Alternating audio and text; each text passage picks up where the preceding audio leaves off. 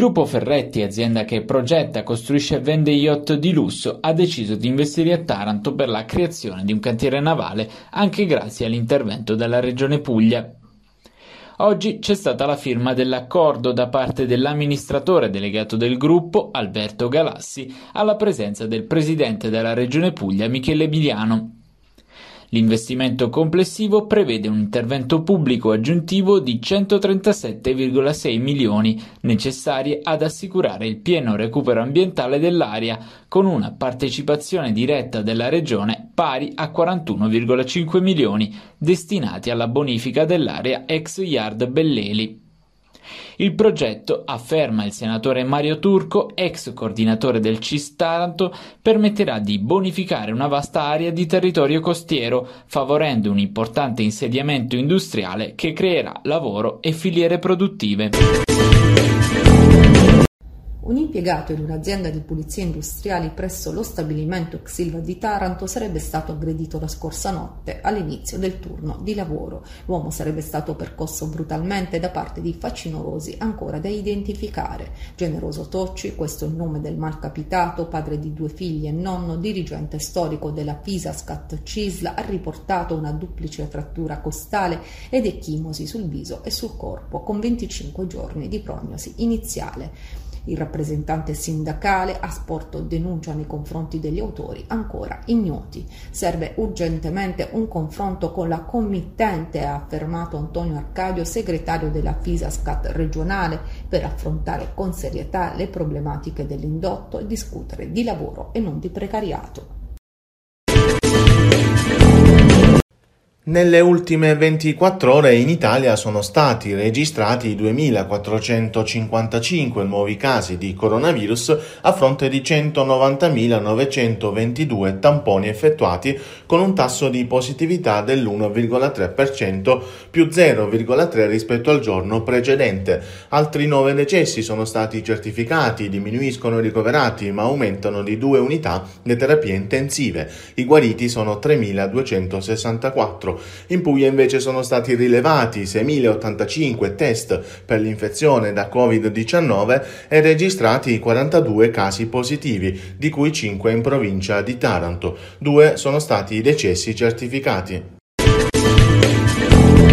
Sono 4.117.289 le dosi di vaccino anti-Covid somministrate sino a ieri in Puglia, dato aggiornato alle ore 17 dal report del governo. Le dosi sono il 92,3% di quelle consegnate dal commissario nazionale per l'emergenza.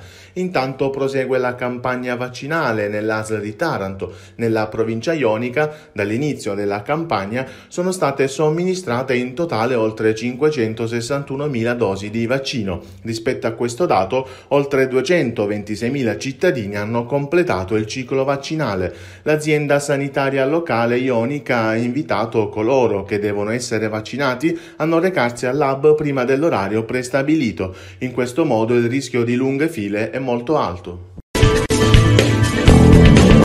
All'indomani delle critiche mosse in direzione della ASL di Taranto sui presunti ritardi e lunghe attese negli hub vaccinali del territorio, l'ente si difende. I due hub presso la SBAM e l'arsenale militare lavorano a pieno regime con responsabilità da parte del personale civile e militare impiegato, spiegano. Riportando solo i dati degli ultimi giorni, mercoledì 14 luglio le persone che hanno ricevuto il vaccino sono state 876 alla SBAM e 820 all'arsenale mentre giovedì 15 luglio fino alle 14 sono state registrate 789 vaccinazioni alla SVAM e 884 all'Arsenale.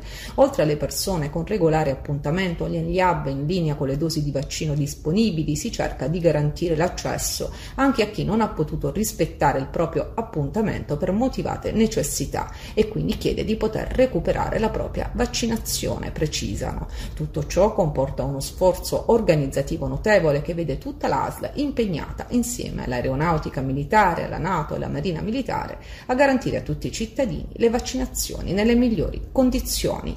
Da qui l'invito dell'ente a rispettare le prenotazioni evitando disservizi.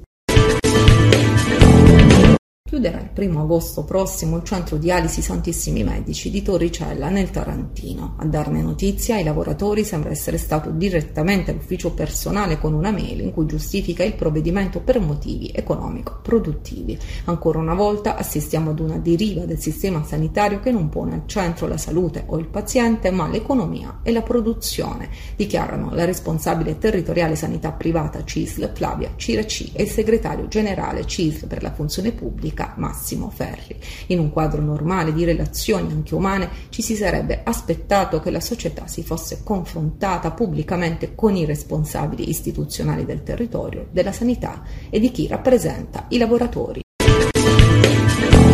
confermato anche per il 2021 un appuntamento imperdibile per il mondo dell'ippica del Sud Italia. Si terrà infatti domenica 18 luglio lo storico Gran Premio dei Due Mari di Taranto, che anche nella sua 44esima edizione omaggia l'indimenticabile figura di Donato Carelli, grande evento ippico che come da tradizione continuerà a tenere accesi i riflettori nazionali sull'ippodromo Paolo VI di Contrada Macchia. Eh, l'ippodromo, come dicevo in conferenza, erano anni che non viveva un'appartenenza col comune di Taranto e una vicinanza con il sindaco della nostra città.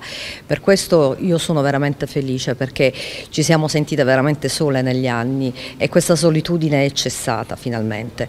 L'ippodromo Paolo VI appunto ospita nella sua stagione eh, naturale l'estate il Due Mari che è arrivata alla sua 44esima edizione e ci saranno momenti di spettacolo ci saranno momenti di divertimento, ma tanta tanta ippica di qualità. Ufficializzate le conferme di due tra i principali artefici della promozione in Serie C del Taranto. Ieri infatti con due comunicati la squadra rossoblù ha formalizzato il proseguimento del matrimonio con il direttore sportivo Francesco Montervino e con l'allenatore Giuseppe Laterza. Ora può davvero cominciare il mercato ionico, l'obiettivo è mantenere una categoria che a Taranto mancava da quattro anni. Cussionico e René De Picciotto insieme per un altro anno. Il sostegno dell'ex banchiere, immobiliarista e imprenditore che da diversi anni ha deciso di investire in Puglia e nel Salento è stato determinante anche nella scorsa stagione e ora non mancherà nemmeno nella prossima.